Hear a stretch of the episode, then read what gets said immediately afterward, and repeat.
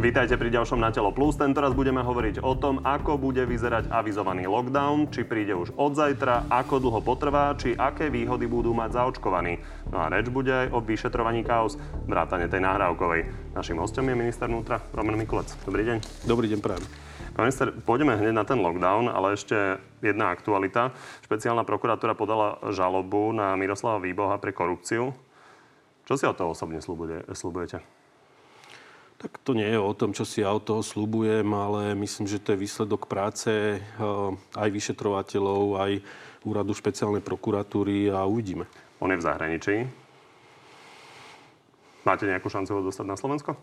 Tak eh, šanca je vždy, predpokladám, a už také prípady boli, že eh, policajti zo špecializovaného útvaru, ktorí sa týmto zaoberajú, tak vypatrali osoby, aj ktoré sa skrývali v zahraničí, tak uvidíme. Ja či k tomu smerujeme. To je, viete, od, niektorí naozaj boli prípady, kedy boli roky a skrývali sa roky a po rokoch a potom boli vypatraní, takže naozaj toto je otázka. Zatiaľ vyzerá, že nie je otázka dní.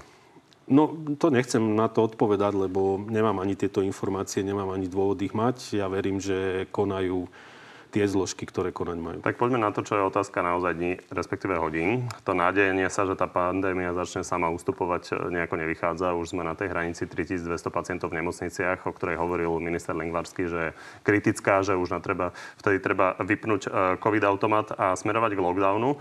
A tomu, kto, k tomu povedal e, včera večer premiér toto. Potrebujeme ho urobiť radšej skôr ako neskoro. Čo je to radšej skôr ako neskoro? Bude to už od zajtra?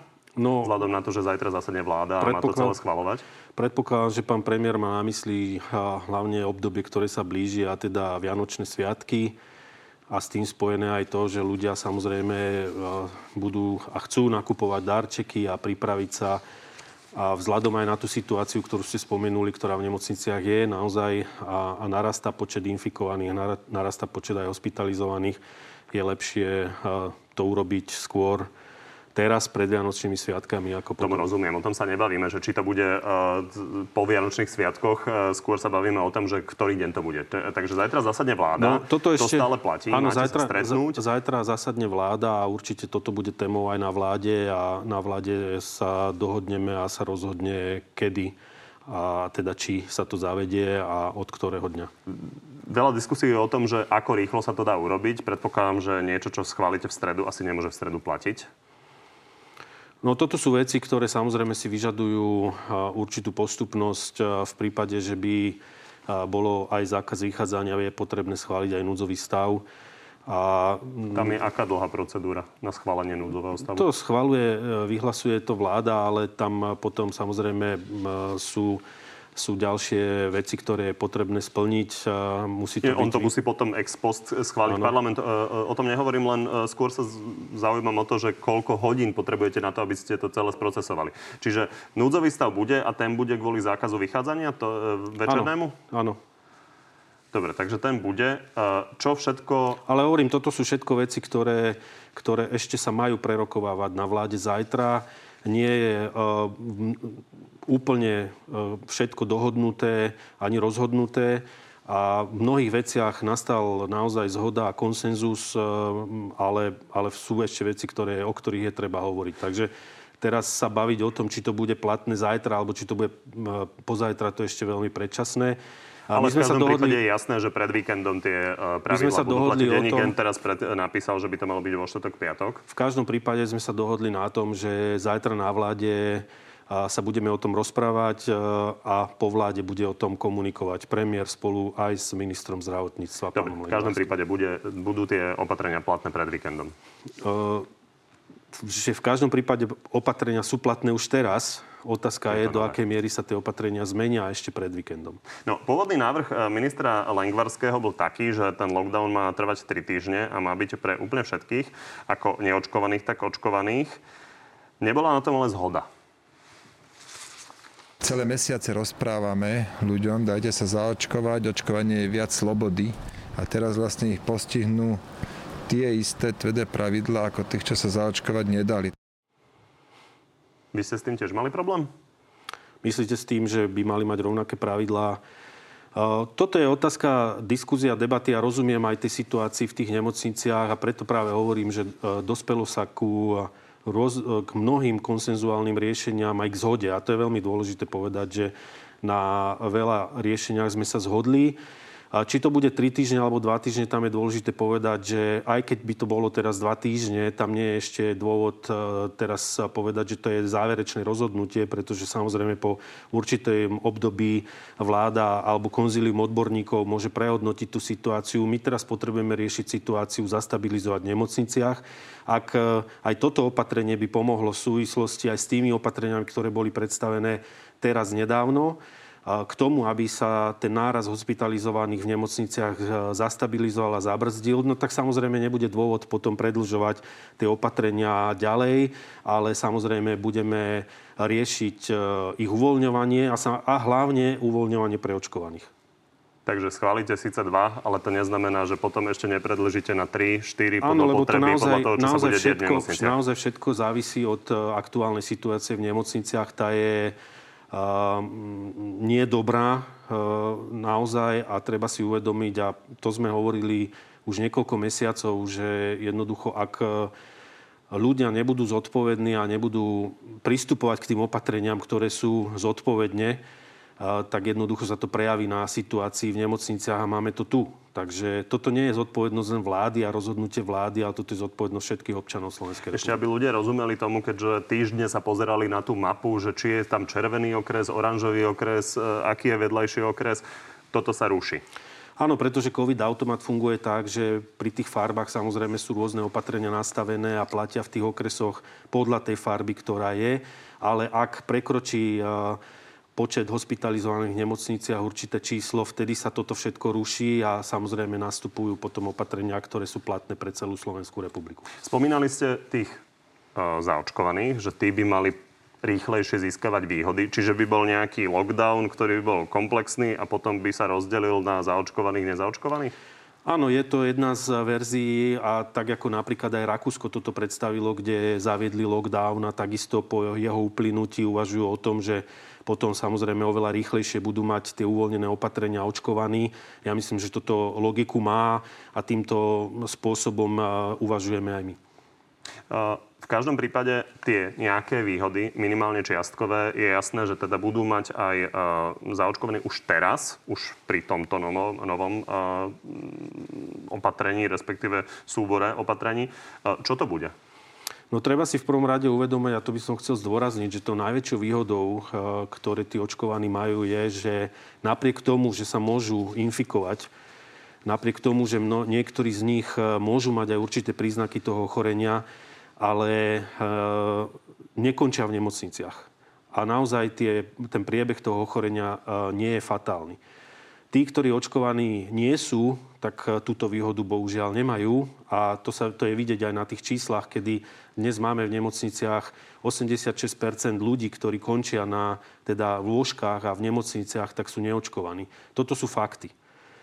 A to nie sú nejaké neoverené informácie, lebo viete, dneska si ľudia bohužiaľ zamieňajú jedno slovíčko, ktoré má len e, jedno písmeno na začiatku iné a to je overiť a uveriť mnohí ľudia uveria a mnohým, bohužiaľ, e, informáciám a dezinformáciám a hoaxom a potom e, mnohí z nich končia v nemocniciach. Čiže toto je najväčšia výhoda očkovaných je v tom, že sú chránení voči tomu ochoreniu. Treba povedať, že boj proti hoaxom má na starosti práve váš rezort. Áno, má a my sme v tomto boji veľmi aktívni a myslím, že najaktívnejší zo všetkých rezortov a za uplynulý rok e, sme, myslím, urobili kus dobrej práce a za to patrí aj pochvála mojim kolegom na ministerstve vnútra a ideme aj ďalej, Podľa samozrejme. toho, čo hovoríte, tak stále je čo robiť. Ale je, samozrejme, veď e, nikto nepovedal, že žijeme v ideálnom svete, ale z tej štartovacej čiary, ktorú sme prevzali, tak dnes myslím, že môžeme hovoriť o, o mnohých úspechoch na, tom, na tejto scéne. A to nehovorím o tom, že bohužiaľ Slovensko je krajina, kde hoaxom verí a viac ako 50% obyvateľov. No v každom prípade ostaňme ešte pri tej téme tých očkovaných, neočkovaných a to rozdelenie na rôzne kategórie z hľadiska toho, čo budú môcť. A treba povedať, že nie len Richard Sulík, ale aj Veronika Remišová mala takú požiadavku. Sprísňovať opatrenia môžeme, ale zaočkovaní ľudia by mali mať voľnejšie pravidla. V čom? Áno, to je, to, to je tá otázka, v čom, či to bude v tom, aby očkovaní mali prístup eh, k viacerým eh, prevádzkám, eh, k službám, či očkovaní naozaj Denigen budú... píše, že to má byť tak, že teda tie naozaj základné obchody budú otvorené pre všetkých, tak ako sme boli zvyknutí, čiže drogerie, lekárne, potraviny a že zaočkovaní budú môcť ísť navyše ešte do obuvy a oblečenia. Toto je reálne? To je napríklad áno, jedna z tých, z tých návrhov, alebo jeden z tých návrhov a to je reálne a plus samozrejme sú tam potom aj v tým, ako by ten čas išiel a uvidíme naozaj, ako sa to prejaví na počte hospitalizovaných v nemocniciach, tak potom samozrejme tie výhody pre očkovaných môžu byť aj v iných oblastiach. Či už to budú služby, či už to budú potom reštaurácia. Pán minister, keď sa na to pozerám, tak to mi to prípada tak, že chcete ľudí presvedčiť na to očkovanie napríklad tým, že budú môcť ísť o tri týždne potom do predajne s oblečením. Bude to fungovať? No, my, toto nie je o tom, že či my chceme presvedčiť ľudí na očkovanie. E, znova opakujem, a to by si mal každý uvedomiť, že môže e, kdokoľvek z nás skončiť v tej nemocnici. A bohužiaľ tým, že tie nemocnice sú dnes e, naozaj plné covidových pacientov, a to sú fakty, pán redaktor, toto je, nie je niečo, čo si ja vymýšľam. To sú fakty. 86% z ľudí, ktorí končia dnes v nemocniciach, sú neočkovaní pacienti. A eh, aj bohužiaľ kvôli tomuto stavu v nemocniciach mnohí tí, ktorí sú očkovaní a ktorí boli zodpovední, dali sa zaočkovať a dnes a eh, teda a, eh, neplnia nemocnice z dôvodu covidu, tak ale Toto, nemôžu sa dostať k zdravotnej starostlivosti. To ale sú druhá fakty. vec je, že fakty. samozrejme každý si rozhoduje o svojom zdraví ano. sám, aj keď štát samozrejme ho môže obmedziť. A otázka je, Súčasťou toho je samozrejme aj motivácia. Bude toto fungovať na väčšiu zaočkovanosť? No ja verím, že vzhľadom aj na posledný vývoj posledných dní, kedy napríklad cez víkend sme e, videli e, pomerne vysoký nárast záujmu očkovanie, vzhľadom na tie opatrenia, ktoré boli oznámené minulý týždeň, tak ja si myslím, že to e, môže fungovať.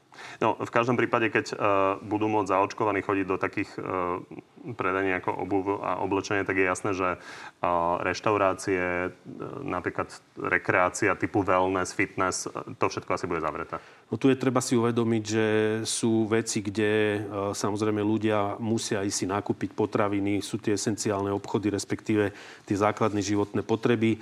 Potom sa tu bavíme o tom, či áno, očkovaní by mali mať alebo nemali mať nejaké výhody.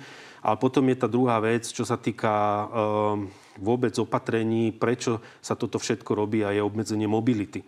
Tu si treba uvedomiť, že naozaj my potrebujeme e, tú mobilitu, a to teraz jedno, či u očkovaných alebo neočkovaných, obmedziť, aby sme za tú dobu, minimálne tie dva týždne, dokázali tú krivku, ten nárast tých hospitalizovaných v tých nemocniciach zastabilizovať, zabrzdiť, pretože aj tí zdravotníci naozaj sú už unavení, majú toho e, veľmi veľa a potom sa môžeme ďalej baviť o, ďalších, e, o ďalšom uvoľňovaní opatrení. Rozumiem, ale teda také veci ako reštaurácie, fitness, wellness, e, kde navyše ľudia majú dole e, respirátory, rúška, tak tie budú zavreté. Áno, pretože tam ak k tomu príde, ak k tomu to, príde, tak áno, pretože je rozdiel, je rozdiel, či idete do obchodu, kde máte rúško alebo respirátor a teda a samozrejme nevyvíjate tam nejakú aktivitu, tak ako napríklad vo fitness centre.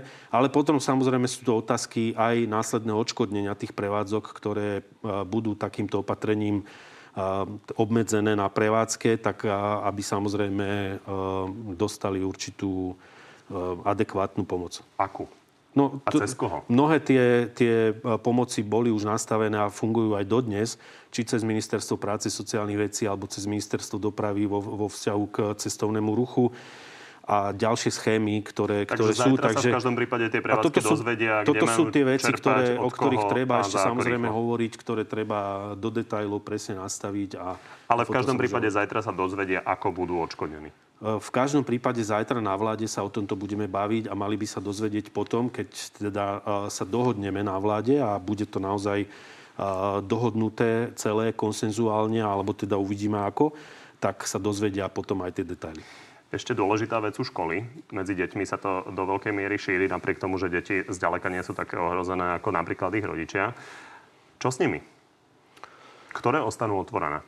No, školy... Uh Zatiaľ aj z pohľadu e, ministra školstva nebolo mm, nejaké opatrenie vydané v tom zmysle, alebo teda snaha o to, aby boli školy e, zavreté všetky. Deti, myslím, aj na základe tých štatistík, ktoré, sa, ktoré, ktoré máme k dispozícii a prebieha testovanie v školách, a myslím, že to je okolo 400 tisíc testov týždenne a, a výsledky tých testov sa dostávajú cez EduPage samozrejme na ministerstvo školstva, či sa to vyhodnocuje a tá incidencia, respektíve ten, ten percentuálny podiel infikovaných v rámci detí nie je taký veľký, podľa ktorého by konzilium hovorilo, že školy by mali byť zavreté. Ale viem, že niektorí riaditeľia už rozhodli o tom, že uzatvorili školy na základe vlastného rozhodnutia, pretože áno, tie Aby deti to sú v karanténe a tak ďalej. lebo to naozaj mení, mení áno, do situácie ale, pre každého rodiča, keď na dva týždne sa má postarať nejakým spôsobom o dieťa. Čiže máme si predstaviť, že školy budú približne v takom režime ako doteraz? Myslím, že zatiaľ o to nebolo rozhodnuté alebo nejakým spôsobom, že by to malo byť inak. Poďme sa ešte pozrieť na tú atmosféru, lebo Igor Matovič skonštatoval toto by sme sa mali ostatní zomknúť a buchnúť po stole a urobiť e, naozaj ochranné opatrenie, ktoré treba urobiť. Ostatný je Oľano a Smerodina, na rozdiel od uh, Sulíkovcov a napríklad Veroniky Remišovej. Prečo sa nestalo toto? Uh, nehovorím, že sa nestalo, pretože stalo sa to, že vo veľa veciach sa našlo konsenzuálne riešenie a Hľadali je dohoda. ste kompromis? Je dohoda. A to je veľmi dôležité. Miesto Toto toho, aby teraz... sa buchlo po stole. Ale ono sa buchlo po stole a je dohoda. Vždy, keď sa buchne po stole, tak to neznamená teraz, že je Uh, že, že to je tak, ako si jeden želá a ten druhý nie, ale je to aj otázka debaty, Myslím, otázka že dát. ľudí má predstavu, že toto je buchnutie po stole. Ja neviem teraz, kto je to tá väčšina ľudí, ale v každom prípade treba povedať naozaj, že došlo k mnohým, v mnohých veciach na dohode a to je veľmi dôležité. Čiže presvedčili ste jeden druhého navzájom.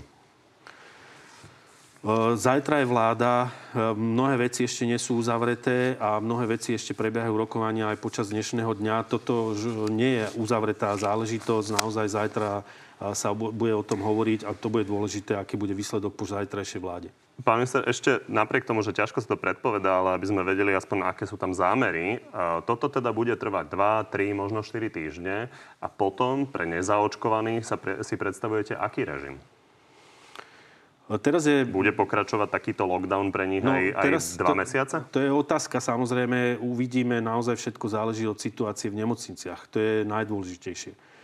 A my potrebujeme týmto opatrením a e, môžem to povedať úprimne, že keby sme boli tak ako v niektorých iných krajinách, napríklad ako je Portugalsko alebo ako je Veľká Británia, kde už dneska nemajú opatrenia, nemusia nosiť už ani rúška, môžu voľne e, fungovať, chodiť do reštaurácií, do fitness centier, všetko. ale samozrejme nosia rúška. Ale hovorím, vo Veľkej Británii napríklad už nemusia nosiť rúška, tak ale aj, aj jedna, aj druhá krajina žijú už normálnym životom, ale tam je rozdiel v tom, že zaočkovanosť e, v týchto krajinách je nad 80% Bohužiaľ, u nás, keďže e, veľa ľudí nie je zaočkovaných, tak máme situáciu takú, akú máme a musíme uvažovať o tom, že jednoducho potrebujeme e, nemocnice odľahčiť a to môžeme dosiahnuť aj kombináciou, teda opatreniami pre nezaočkovaných, respektíve lockdownom a uvidíme po dvoch, troch týždňoch, ak, aká situácia bude a budeme potom riešiť ďalej. V Portugalsku je to rozhodne na 80% Myslím, že v Británii to toľko nie je, ale v každom v prípade majú tam 65, ale rizikové skupiny, seniorov. Áno, a rizikové skupiny sú nad 85% Poďme na vynúcovanie. To je viac uh, váš rezort. Uh, máte pocit, že funguje kontrola? Ja som o tom presvedčený, áno, funguje kontrola. Za uplynulé obdobie, myslím, 4 mesiace alebo 5 mesiacov bolo vykonaných viac ako 75 tisíc kontrol. Prebiehajú a boli udelené, myslím, v 40 tisíc prípadoch blokové pokuty. Mnohé prípady boli odstúpené na priestupkové konania a niektoré prípady, ktoré boli aj medializované, boli riešené aj trestnoprávne, kde už eh, eh, boli, myslím, aj eh, niektoré postihy vynesené, alebo teda rozsudky povedané, takže áno, kontroly prebiehajú. Pán minister, ale priznávate, že sú regióny, kde sa to nedodržuje? Ale nedodržujú to ľudia. To nie je vec, že nedodržujú sa kontroly alebo že neprebiehajú kontroly. Aj tí policajti predsa nemôžu byť 24 hodín na jednom mieste a kontrolovať stále tú istú prevádzku alebo stále ten istý obchod alebo stále tú istú ulicu to je ako nemysliteľné, aby to takto prebiehalo. Dôležité je, áno, to priznávam, bohužiaľ ľudia na Slovensku nedodržiavajú opatrenia. A práve preto, že nedodržiavajú opatrenia, sme v situácii v takej, akej sme. A musíme dnes uvažovať oproti iným krajinám o, o tom, že zavedieme lockdown, pretože nemocnice máme plné. Hovorili ste o štatistikách. Máte nejaké štatistiky, ktoré ukazujú na zlepšenie dodržiavania tých opatrení? Zlepšenie dodržiavania opatrení myslíte v niektorých konkrétnych prevádzkach, alebo ne, nemáme Že také... povedzme, policajti kontrolujú rovnako, ale musia dať menej pokut. My kontrolujeme, ale aj tie opatrenia, vzhľadom na to, že viete veľmi dobre, že aj tie opatrenia sa menia a napríklad sa zmenili aj minulý týždeň a e, zmenili sa aj niektoré zákony, e, ktoré nám dávajú aj iné právomoci v niektorých priestupkoch alebo na iných úsekoch. Takže ona, tá štatistika sa samozrejme mení, ale policajti kontrolujú. Myslím, že aj v tých kontrolách došlo k zlepšeniu. A musím aj povedať a pochváliť aj občanov Slovenskej republiky. Vo väčšine prípadov naozaj máme feedback alebo máme skúsenosť, že ľudia dodržiavajú opatrenia, nemajú s tým problém. Samozrejme sa nájdú ľudia, ktorí jednoducho, tak ako boli aj medializované prípady, ktorí sa chcú ukazovať alebo ktorí z rôznych pohnutok robia to, čo robia a potom vyvíjajú také... Poďme práve k týmto konfliktom e, s antirúškarmi. Ex-minister vnútra Robert Kaliňák tu totiž tvrdil, že za ňoho sa takéto konflikty nestávali, lebo sa im predchádzalo. Rúško je priestupok. To znamená, policia má pripraviť také opatrenia, aby k tomu nedochádzalo. E, pán Kaliňák e, hlavne si má uvedomiť, že za jeho pôsobenia nebola pandémia a policajti takéto opatrenia ani kontrolovať nemuseli a nemuseli ani takéto veci vykonávať. No on to interpretuje Takže... tak, že policia má prípadne vedieť, že sa niekde môže niečo strhnúť a prijať opatrenia predtým. Vy napríklad monitorujete tie skupiny cez Facebook? Ja nebudem teraz hovoriť, čo všetko my robíme preto, aby sme predchádzali takýmto veciam, ale samozrejme tak, ako a myslím, že pán Kaliňák e, zavádza v týchto veciach, pretože za jeho obdobia e, dochádzalo aj k dopravným nehodám dochádzalo. Dochádzalo k tomu, aby ľudia pili za volantom, dochádzalo. A tiež policia bola zodpovedná za to, aby predchádzala takýmto priestupkom a nepodarilo sa im to. Dokonca tie štatistiky hovoria o tom, že došlo k nárastu mnohých tých eh, priestupkov, napríklad na úseku dopravy. Takže dnes e, tvrdiť to, že policia na, by mala predchádzať takýmto veciam... Pán minister, ja vám to netvrdím, nemiest... len túto ex-minister vnútra tvrdí, ano, ja viem, tak že by sa dalo takticky tomu nejako predchádzať. No nedá, nedá sa, sa takticky predchádzať Lebo tomu... je iné kontrolovať jednotlivca, či sa opie a je iné e, no je nejakým in... spôsobom zistiť, ne, či 15 ľudí sa dohodne, že ide niečo urobiť. Nedá sa predsa predchádzať tomu, aby ľudia prišli do obchodu, a dohodli sa predtým, že v tom obchode budú robiť neporiadok, že budú narušovať verejný poriadok alebo budú ohrozovať personál. Nedá sa predsa predísť tomu, že príde do nemocnice človek, ktorý tam príde akože v záujme sa nechať ošetriť a potom napadne zdravotnícky personál. Ak si myslí pán Kaliňák, že v takejto, takýmto veciam sa dá predchádzať, tak myslím, že ľudia si urobia svoju Ja vás samozrejme nepresvedčam, že pán Kaliňák má pravdu, len pravda je, že napríklad Spojených štátov majú pomerne rozsiahlu skúsenosť s tým, ako monitorovať takéto skupiny, že sa dohadujú, tak sa pýtam, či to policia robí. A my áno, e,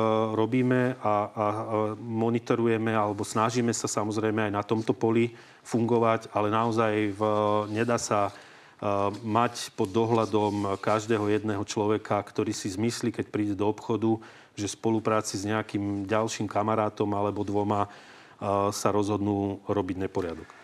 Akú pokutu má napríklad čakať ten, ktorý príde zámerne niekam bez rúška a nebude vyvolávať konflikt?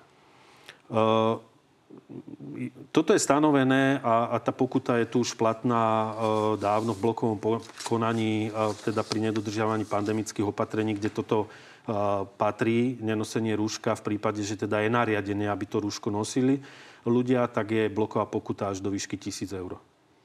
Koľko bežne dávate? E, je to rozdielne, pretože samozrejme aj ten policajt musí zvážovať, e, za akých okolností, to je presne podľa e, zákona o priestupkoch, za akých okolností k tomu priestupku došlo.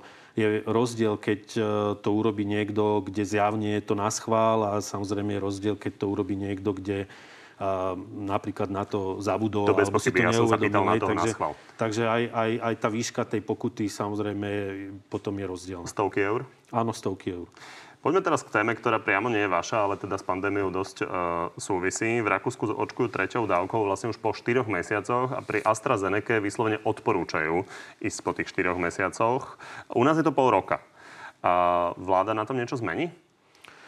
Viete, čo toto patrí do eh, právomoci ministra zdravotníctva. Ja zatiaľ neviem o tom, že by bola debata zmeniť túto lehotu. Platí teraz 6 mesiacov. A um, myslím, že aj za posledné týždne sa pomerne dosť zvýšil záujem o tretiu dávku. Takže myslím, že zatiaľ to nie je v pláne, aby sa to menilo. Ale nevylučujem, že na základe rôznych či štatistík alebo skúseností možno aj z iných krajín alebo tých medicínskych organizácií, ktoré sa v tomto vyjadrujú, že, že tomu dôjde, ale na teraz nemám takú informáciu. Poďme k povinnému očkovaniu seniorov. To je téma, ktorú otvoril eh, premiér Heger. Vy si o ňom myslíte čo? K téma povinného očkovania je vo všeobecnosti e, citlivá téma. Zase by som mohol použiť príklad z iných krajín, lebo je dobre používať príklady, aby sme mohli porovnávať. A napríklad o povinnom očkovaní uvažujú aj v Rakúsku. Do určitej miery povinné očkovanie majú aj v Maďarsku alebo v niektorých iných krajinách. Takže ono naozaj na základe vývoja tej pandémie celosvetovo, teraz nie len na Slovensku, je otázka povinného očkovania či už v niektorých zamestnaniach alebo v niektorých odvetviach legitímna, ale na teraz e, toto nie je témou, myslím ako minimálne, minimálne v, v tom, že by sme sa o tom rozprávali reálne, či to zavedieme. Šéf, no tak premiér to povedal v slovenskom rozhlase ano, v sobotu, ale... tak Nehovorím, minimálne že, nejaká debata o tom nehovorím, asi bude. Že, nehovorím, že to nie, preto som povedal, je to témou samozrejme, Chápem. ale nehovorím o tom, že by to bolo teraz... V každom prípade e, šéf bezpečnostného výboru z pán Juraj Krupa tu v nedelu povedal, že jedna vec je, že to časť koalície odmieta, ale podľa neho sa o tom bude diskutovať a pokojne sa môže stať, že o dva mesiace to bude. Váš predpoklad bude? Ťažko sa mi e, na to odpovedá. E, naozaj neviem. Záleží všetko na tej situácii. Vy by ste ja, boli ja súčasťou toho ja vynúcovania. Je ja úplne jasné, môžem... že nemôžete nikoho násilím zaočkovať. čiže tak. keď, tak by to bolo len na pokutu. Ja teraz sám za Či seba... to vy viete predstaviť? Ja si viem predstaviť povinné očkovanie e, pre určité druhy práce, ale uvedomujem si presne tak, ako ste aj vy povedali, že je asi ťažké niekoho donútiť sa zaočkovať keď s tým e, naozaj nesúhlasí. Je to, je to ťažká téma a naozaj treba, treba sa o nej rozprávať a treba si povedať, za akých okolností by to bolo. Poďme do vášho rezortu. A týždňa tu riešime nahrávky z chaty a toto je pohľad Roberta Fica. Toto je normálne politické sprísávanie proti opozícii. Ako to vidíte? No, absolútne vylúčujem, že by to bolo nejaké politické sprísahanie voči opozícii. Uh, uh, Prebieha vyšetrovanie napriek tomu, že teda aj krajská prokurátora zrušila, zrušila myslím, uznesenie, ale uh, myslím, že tie nahrávky boli, uh, ja som o tom presvedčený, že boli legálne aj legálne získané. Aj po tom rozhodnutí prokurátora si myslíte, že boli získané legálne? No, ja si to myslím, áno. Ale nechcem teraz ja hodnotiť rozhodnutie prokurátora, neprislúcha mi to, ja ho rešpektujem.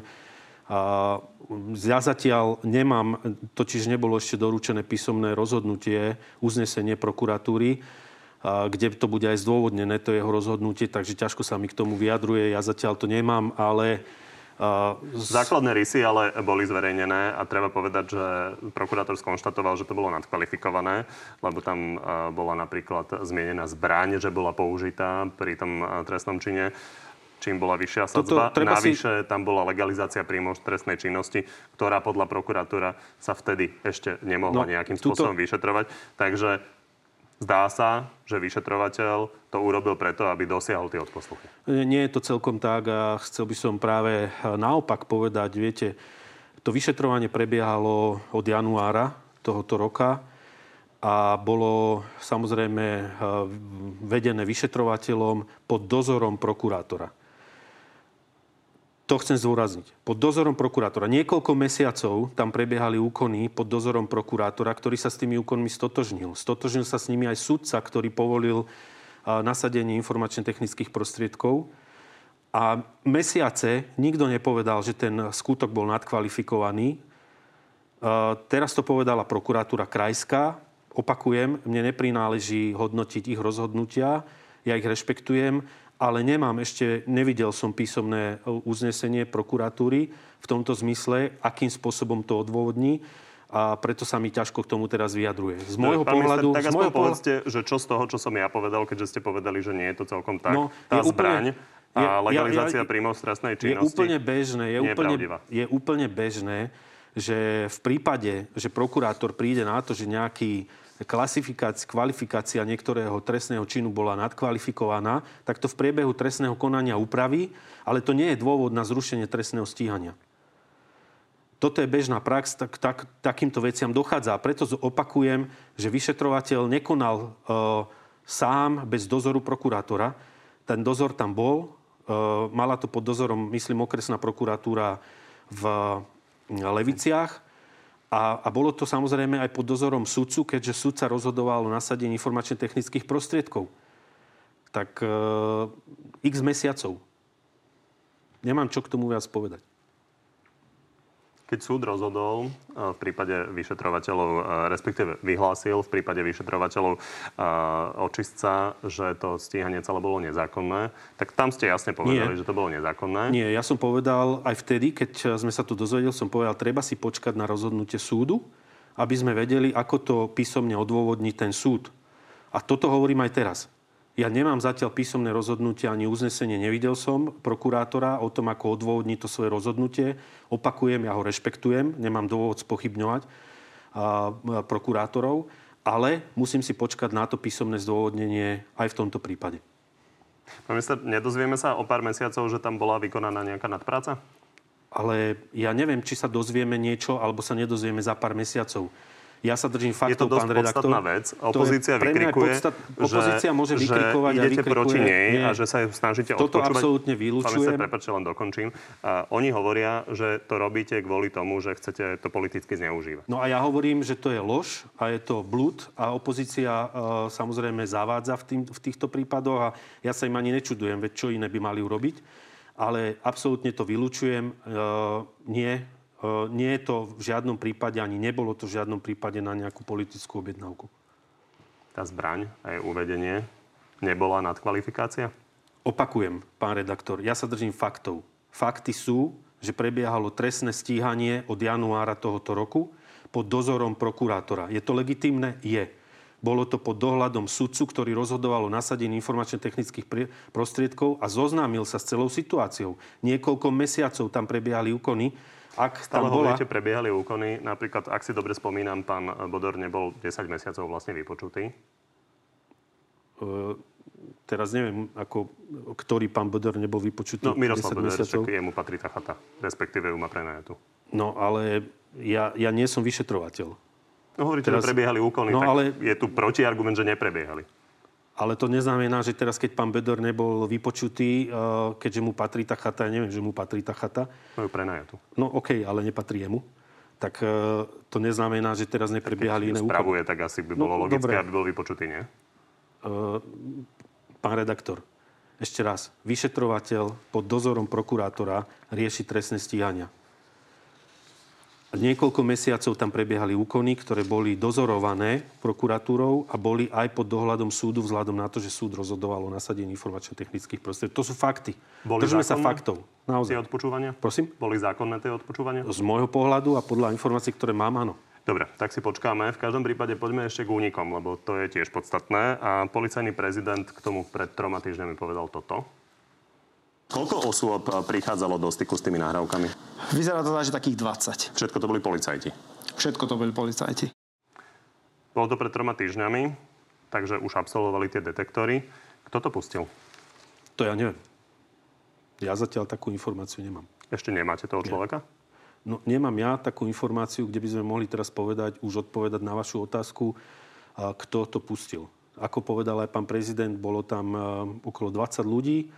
Viem, že tie poligrafy prebiehajú, alebo prebiehali a ešte prebiehajú.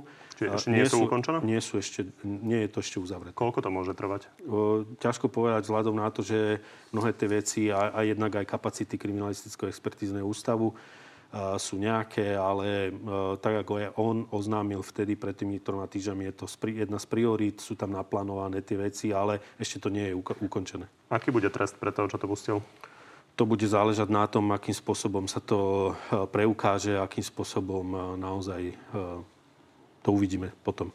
Keď sme spomínali ten očistec, tak a teda vyšetrovateľov okolo pána Čurilu, a ako vnímate to, že sú stále stíhaní? Tak Nevnímam to, z môjho pohľadu mi neprislúcha naozaj hodnotiť to, akým spôsobom rozhoduje v tomto prípade prokuratúra. A ako som spomenul aj predtým, dôležité pre nás bolo písomné rozhodnutie súdu. Súd rozhodoval, súd dal aj písomné rozhodnutie. A toto je e, právoplatné a legitimné, ale samozrejme teraz e, čakáme na to, akým spôsobom e, sa k tomu postaví prokuratúra, ale to ja nebudem to hodnotiť. A keď to bude trvať ešte pol roka? Tak ja to z mojej pozície to urychliť neviem. Aj keby som bol rád, aby aby sa to urýchlilo, aby sa to vyjasnilo, ale z mojej pozície to urýchliť neviem. Mimochodom, čo je so šéfom inšpekcie pánom Šolcom? Lebo o tom sa nejako nehovorí pán a Šolc, ten bol zadržaný vtedy tiež. Pán Šolc zatiaľ nemá ešte písomné rozhodnutie práve a čerpa dovolenku a, a rehabilitáciu a, a zatiaľ funguje. Plánujete doma. ho vrátiť za šéfa no, inšpekcie? Ten plán tu bol aj vo vzťahu k tomu, čo sme hovorili, že aj vyšetrovateľia, a toto je ten istý príklad, ale naozaj pán Šolc zatiaľ nemá písomné rozhodnutie, čiže tam ešte si musíme počkať. Ešte sa na záver dotkneme jednej diskutovanej zložky orgánov činných v trestnom konaní. Poďme sa na to pozrieť. S SIS komunikujete? Nekomunikujeme skoro vôbec. Vedel by som si predstaviť oveľa konštruktívnejšiu a ústretovejšiu spoluprácu. Vy vnímate ako pôsobenie SIS? Uh, ja ne, nemôžem povedať, že spolupracujeme s SIS vo vzťahu k tomu, že by sme sa nejakým často stretávali. Som adresátom ich informácií, komunikujem s riaditeľom Slovenskej informačnej služby, keď potrebujeme niektoré veci si vyjasniť informačné. Stretávame sa na Bezpečnostnej ráde alebo na niektorých iných fórach. Ste spokojní? So spoluprácou s pánom riaditeľom Slovenskej informačnej služby zatiaľ áno. Vy ste nám mimochodom v oktobri povedali, že jedna z vecí, ktorá je už dohodnutá, tak e, je reforma SIS, nejaké osekanie tých právomocí. Čo sa s tým stalo? No, toto plínie a nebolo to celkom, že dohodnutá je tá vec, ale to vyplynulo z tej komisie, ktorá bola... Vy ste povedali, že sa zúčastnili zástupcovia sa zúčastnili pána riaditeľa a, a že tí áno, súhlasili s tým, čo... To platí a momentálne sme sa o tom rozprávali aj vo vzťahu k tomu, že a myslím, je pripravovaná novela zákona alebo možno nový zákon o Slovenskej informačnej službe, kde by sa tieto veci do určitej miery mali ukázať. Kedy? Nie, nie sme gestorom tohoto zákona. Kedy to, očakávate? Že no, pred ja, letom? Predpokladám, že budúci rok. Otázka je legislatívny plán, aký je vlády ale myslím, že by to malo byť niekedy začiatkom budúceho roka minimálne do legislatívneho procesu dané. Takže budú oklieštené právomoci no, SIS. Tak to odznelo na tej komisii a tak sme sa dohodli. Ja som aj minule v tejto relácii povedal, že s tým e, súhlasil aj pán riaditeľ a zástupcovia Slovenskej informačnej služby povedali, že s takým riešením e, si to vedia predstaviť a vedia s tým žiť. Takže ja e, predpokladám, že to platí. Toto ale samozrejme nebola jediná vec, ktorú riešila tá komisia pre právny štát. E, tá základná bol ten paragraf 363. Peter Pčolinský, šéf poslaneckého klubu Sme rodina, tu v nedelu povedal, že do konca roka sa s tým nič diať nebude. Nemyslím si, že do konca roka sa s tým ešte niečo urobí, ale v každom prípade myslím, že potom by sa s tým ešte niečo malo urobiť. Vy ste sa tvárali veľmi akutne všetci, najmä z Olano. No, ja si myslím, že sa to bude ešte riešiť a, a mám také informácie, že to nie je ešte uzavretá záležitosť. Ďalej prebiehajú rokovania k tomu, ale naozaj myslím, nemyslím si, že to do konca roka bude. V každom prípade e, to, čo plánoval Igor Matovič, že súčasťou toho bude akési rozdelenie špeciálnej a generálnej prokuratúry z hľadiska právomoci, to zrejme nebude.